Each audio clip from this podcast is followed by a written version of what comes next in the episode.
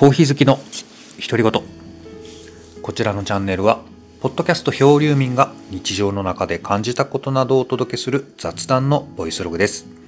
今日は252回目の収録です。はいということで土曜日公開分の、えー、ポッドキャストですねお送りをしてまいります。コーヒー好きの独り言。コーヒーフリックススリロクイです。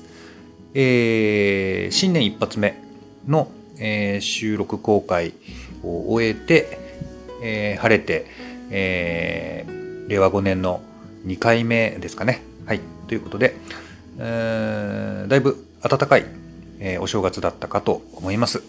えー、そんな中で、えー、元気に、えー、お届けをしてまいりたいと思います。えー、ということで、今日はですね、えー、コーヒーの抽出の現場からお届けをしていこうというのが、まあ、まず最初の、えー、セクションになっております。なかなか不慣れな部分もあるのでお聞き苦しいかと思いますけれども、えー、お付き合いください。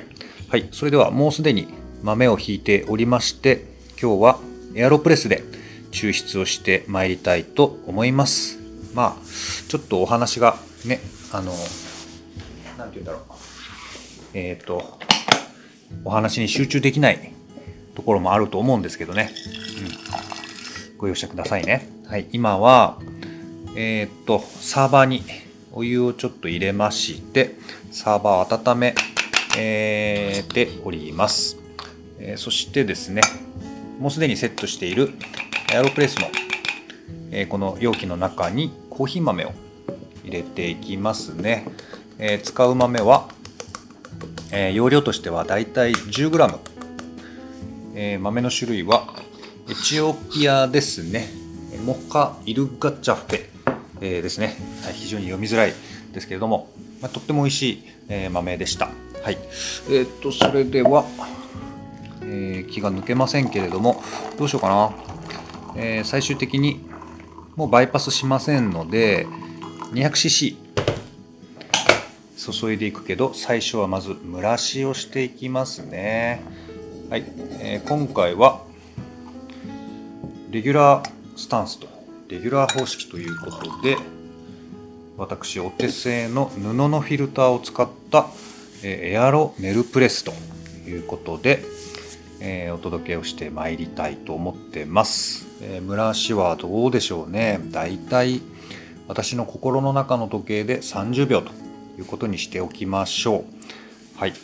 えー、っと、ちょっと、えー、なんだっけ、あの、こう、チャンバーだっけ、えっと、火を取ってきます。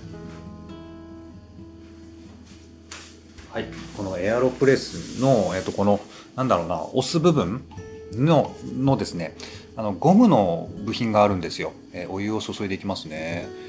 これちょっとあれだな、攪拌したいとこだけどな。どうなんだろう。もうスピンをかけて、ごまかしちゃいます。結構あの細めに引いてるのでそれなりに味は出ると思うんですよね。はい。回しながらはい、えー、お湯を入れていきます。どうなんでしょうかね。はい。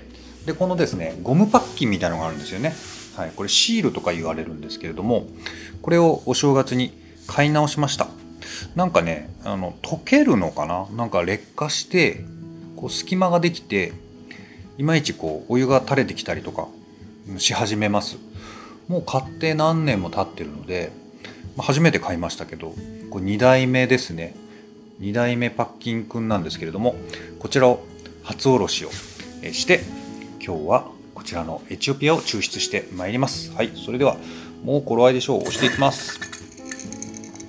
この押し方もねなんか強く押せばいいわけでもないなっていうのを最近はちょっと意識して基本的にはあの一定の一定の圧力で、えー、抽出をするというところを一番心がけてますね。でもスムーズにスムーズに抽出されてる感じですけどね。この空気音が出たら終了ですね。はい。非常に早いです。エアロプレス。抽出がね。ちょっとお湯捨ててきます。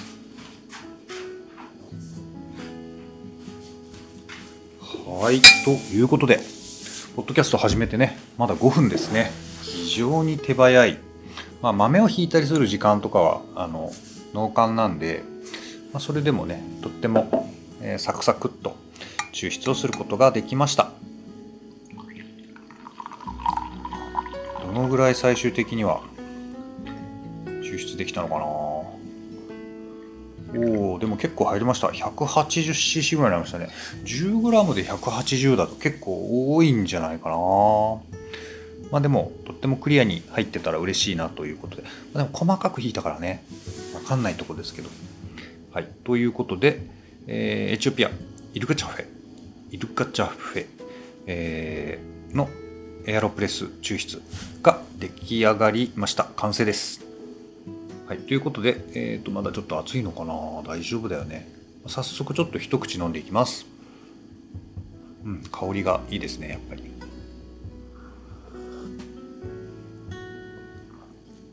うん。そうですね。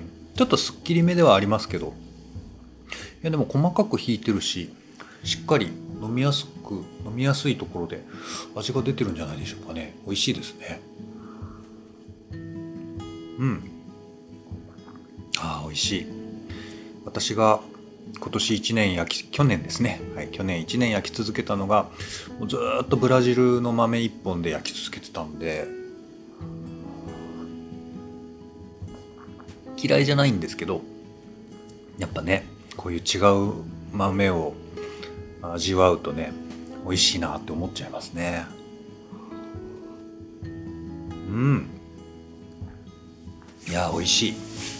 はい。ということで、えー、コーヒー抽出ライブをお届けしました、えー、引き続きコーヒーを飲みながらおしゃべりしてまいりましょう。はい、えー、というわけでうんとですね新年一発目、まあ、非常に雑談なんですけどね。うん何の話をしていこうかななんて思ってますけど、えー、ちょうどね収録してる今日は、えー、今まさに真っ最中じゃないかな。えー、スポーツ格闘技の話題で新日本プロレスの、えー、新春の、えー、一大イベント、まあ、日本国内においては最大の、えーまあ、プロレス業界のイベント。と言えるんじゃないでしょうかね、えー、1.4東京ドームレッスルキングダム。けな、うんまあ、とにかくこの1月4日の東京ドームっていうのはあのプロレス界的には風物詩的なところがありますよね。はい、それが本日行われております。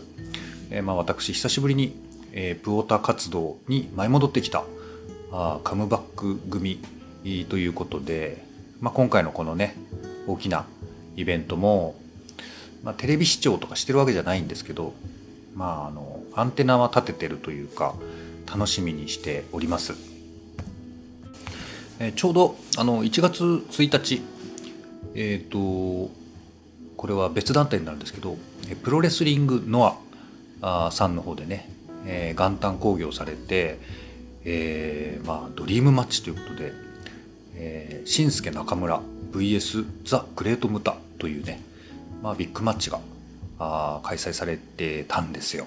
はい、やっぱりねなんかねいいですよね。はい、あのー、またこううん、まあ、アスリートスポーツの側面もあるんでしょうけどね。まあ、それと別にまたちょっとこう、う、んて言うんだろうな。大げさかもしれませんけどドラマみたいなね。大河ドラマみたいな。何十年越しのドラマを見てるみたいな。なんかそういう豪華さもあったりしてね、まあ、オールドファン、えー、みたいな話ですけど、はい。まあ、とてもなんか感無量なところはありますよね。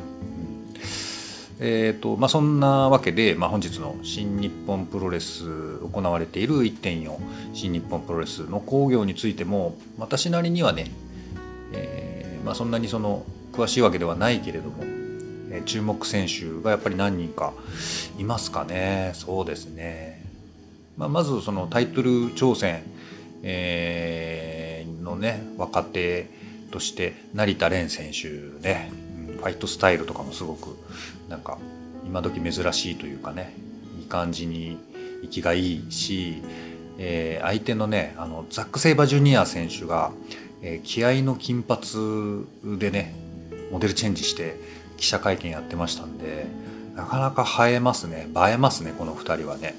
バチバチやり合ってほしいなと思ってます。はい。注目ですね。他にもいろいろいますけどで私的にはですねやっぱりなんとなく注目してるのはダブルメインイベントに出場するウィル・オスプレイ選手ですね。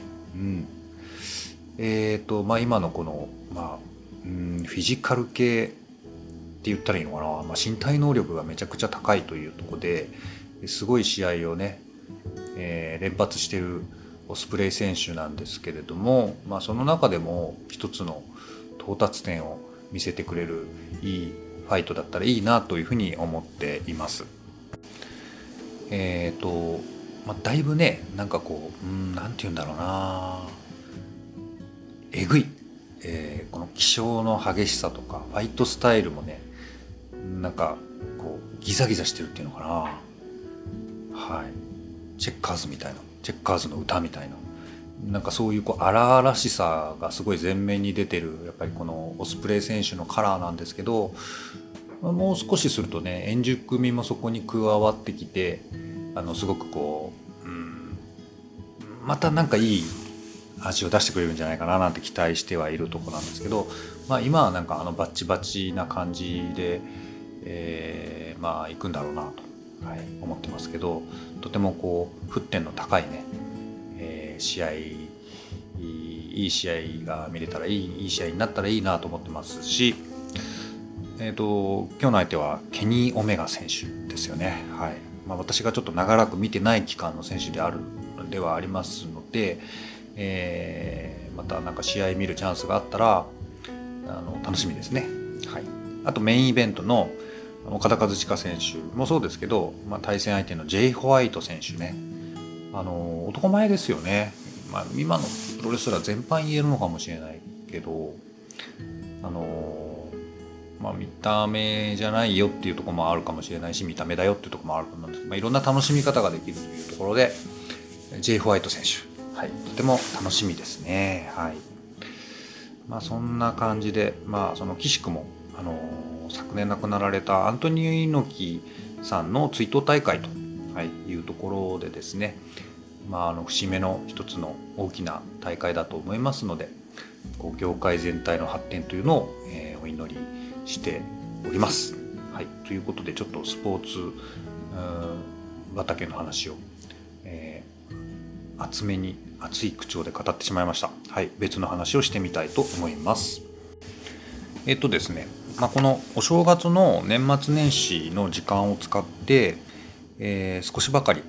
あのボードゲームをね未開封のボードゲームを開封して、えー、ルールブックを読んだり、まあ、実際に遊んだりとか、えー、何個かしてました。あのあんまり充実した時間は取れなかったかと思うんですけどね。はい。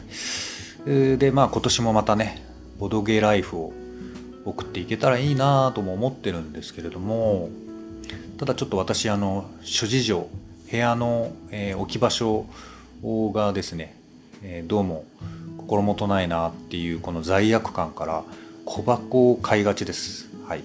えー、なんで、まあ、今年ももしかしたら小箱ゲーマーということで、えーまあ、買う回数はなんか絞っていくんじゃないかなと思います。それよりちょっと積んでるゲームをほどきたいという欲求がありますね。はい。まあ、そんな一つなんですけれども、えー、っと、はい。そのうちの一つこちらですね。これ何て読むんだろう。ピースオブケークかな。ピースオケークって書いてますね。もっとホイップをというゲームです。ジェフリー・ディ・アラーズさんという方がゲームデザインをしたゲームになっております。はい。これはですねえっ、ー、とケーキの形をした、まあ、なんていうかこう三角形のタイルみたいなものをあのー、まあこう取り合っていくゲームになってますね。はい。えーと、ちょっと説明書きを読んでみましょう。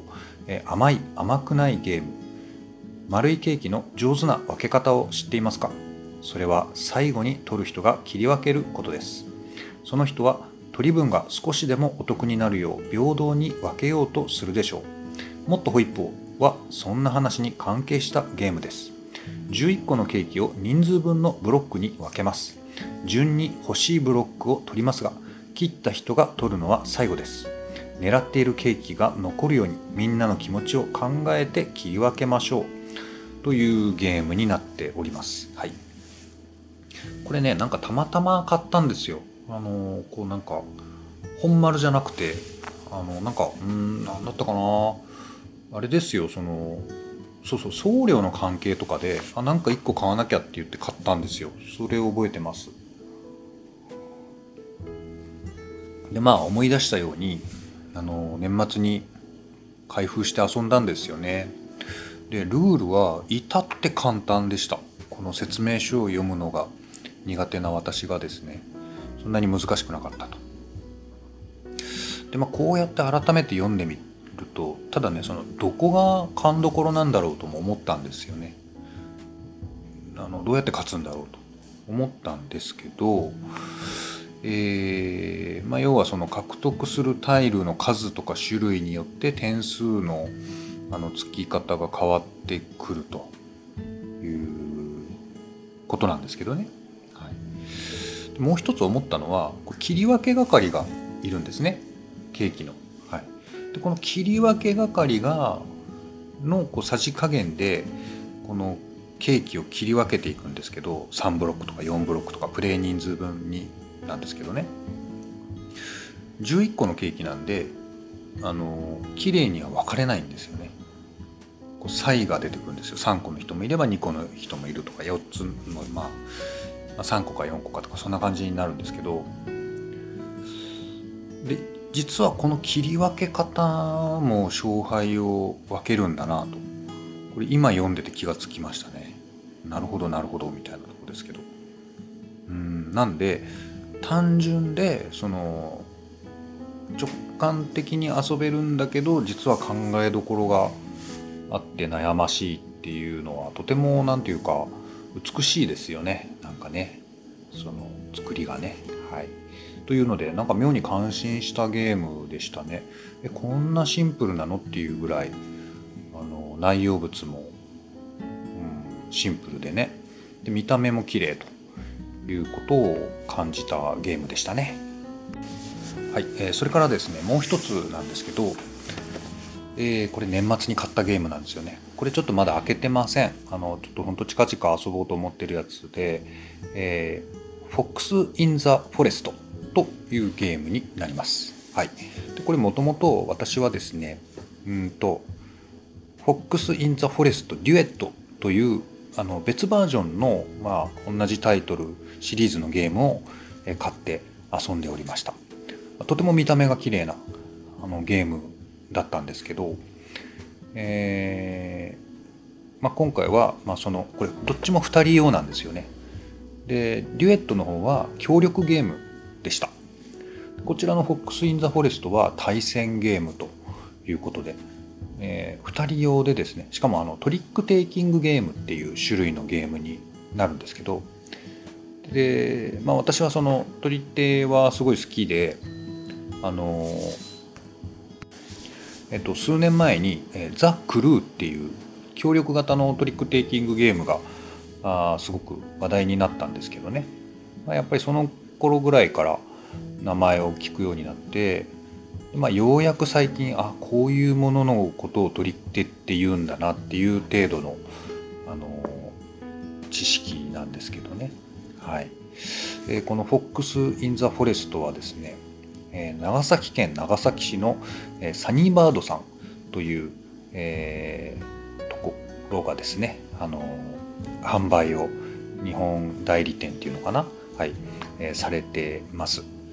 えー長崎遠いですね、うん、私の家からは遠い、えー、けど、えー、サニーバードさんはおしゃべりサニバっていうポッドキャスト番組を持っていてこれあのめちゃくちゃ面白くてあのおすすめです。ボードゲームのお話もいっぱい、えー、聞くことができますね。はい、まあ、いつかチャンスがあったらサニーバードさんに遊びに行ってみたいなと思いも思いますけれども、いつになるのかなと思ってますがそんなサニーバードさんの販売になってるんですよね。でまあ、この、えっと、ゲームタイトルにある通りあの狐があしらわれた箱になってましてで、まあ、よくよく見るとなんかあのおとぎ話モチーフみたいなあのテーマみたいですねですごいカード綺麗なんですよ。はい、ということで、えーとまあ、これ裏箱また読んでいきますがあこれはデザイナーさんがジョシュア・バーゲルさん？間違ってないよね。はい、という方がデザインをされてすごく評価が高いあのゲームらしいですね。はいえー、トリックに勝ち勝利点を獲得しましょう。しかしあまりにも強欲に勝ちすぎると童話に出てくる悪役のように落ちぶれてしまうかもしれません。なんかちょっと怖いですね。はいえー、カードを出して相手に勝利することを目指します。キャラクターカードの特殊能力を使うことで切り札スートを変更したりトリックに負けたのにリードを行ったりしますということで、まあ、ちょっとアクセントとしてカードに特殊効果があの入っていて、えー、それをうまく使っていくことでだいぶカオスなゲーム展開になったりするんだそうですね。はい、ちょっとこれあのネットでね説明書また読あの説明書っていうかあのちょっとレビューとか読んでてやりたいなってあのなんでね、まあ、今までちょっと開けてこなかったのがねそもそも悪いんですけれども、まあ、これちょっと今年ね早めに遊びたいなと思ってます。2人用でできるっていうのもねちょっと魅力ですよね。はい。トリックテイキングゲームっていうのはちょっと慣れるのにあの一ハードルありますよね慣れたらそんなでもないんですけどなんとなくね不思議な感じなんですよなんかぼやっとしてるところがあるっていうか何て言うんでしょうね、うん、でもなんか不思議な魅力のある、えジャンルですね。はいということで、えちょっとお正月周りで、え気になっているゲーム2つをご紹介しました。えもっとホイップをと、えフォックス・イン・ザ・フォレストでした。